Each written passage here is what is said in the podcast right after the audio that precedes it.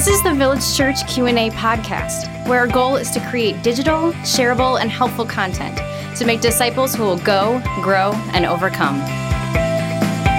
Welcome back to the Village Church Q&A podcast. Pastor Tim and Pastor Michael with you. And Michael, we've got a follow-up question that kind of went with the previous question, which was about alcohol. This one goes towards the drug side. And the question is, what if my roommate does illegal drugs? Move out. I, I think there's going to be uh, I mean, I would talk to them and say stop or move out, but they're not going to stop. I mean, be, I'll be honest. Like, I don't know the story, but this would be one of those it depends if you are sharing a house or an apartment somebody's got to move out at some point if it is illegal and they get caught anyone who is there is going to be in trouble even if you are innocent and you knew that that was going on you might be in trouble there might be some legal ramifications now if you are the landowner then i think at that point you can tell the person you want them to move out or stop chances are they're not going to stop yeah, the real question is do you have the confidence? Do you have the ability to protect yourself in that, which is really important?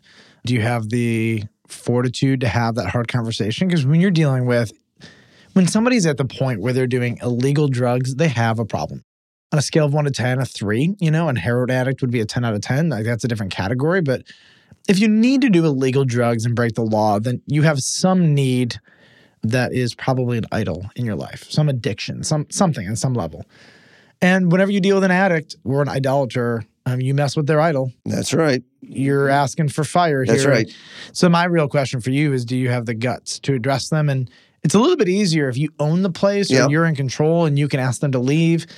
But at the end of the day, if you're living with somebody, it's because you because you need them, you want them, or you chose for whatever Sure. reason to be around them. And and so the other question you might have is, well, I need their income. And so the things that people are willing to do for money, Mm-hmm. it's unbelievable. But I think it just takes guts and honesty and fortitude, knowing that when you go into it, that you might be poking the bear unnecessarily, not unnecessarily, necessarily poking Necessarily. the bear, just to be ready for that. So there may be some precautions that you have to take.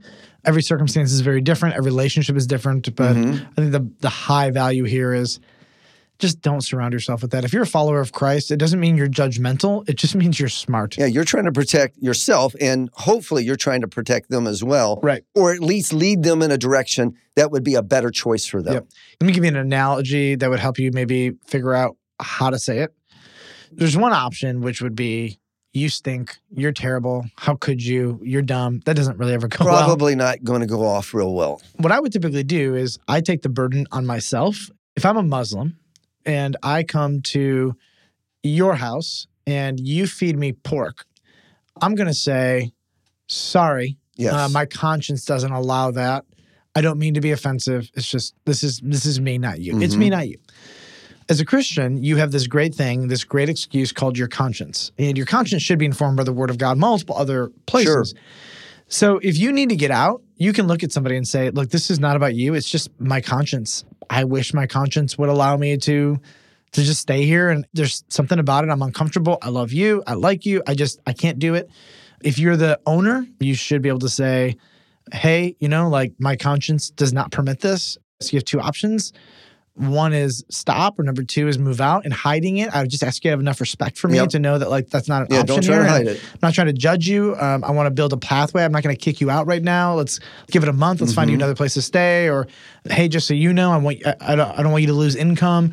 From me being here, I need I need to leave, and so I'm going to try to find another roommate for you. But in the next month or two, I need to I need to phase out. And that Yeah. again depends on the severity of the drug for Mhm. sure. But I, I agree. I, I think there is some level of how severe is the usage and how severe is the drug.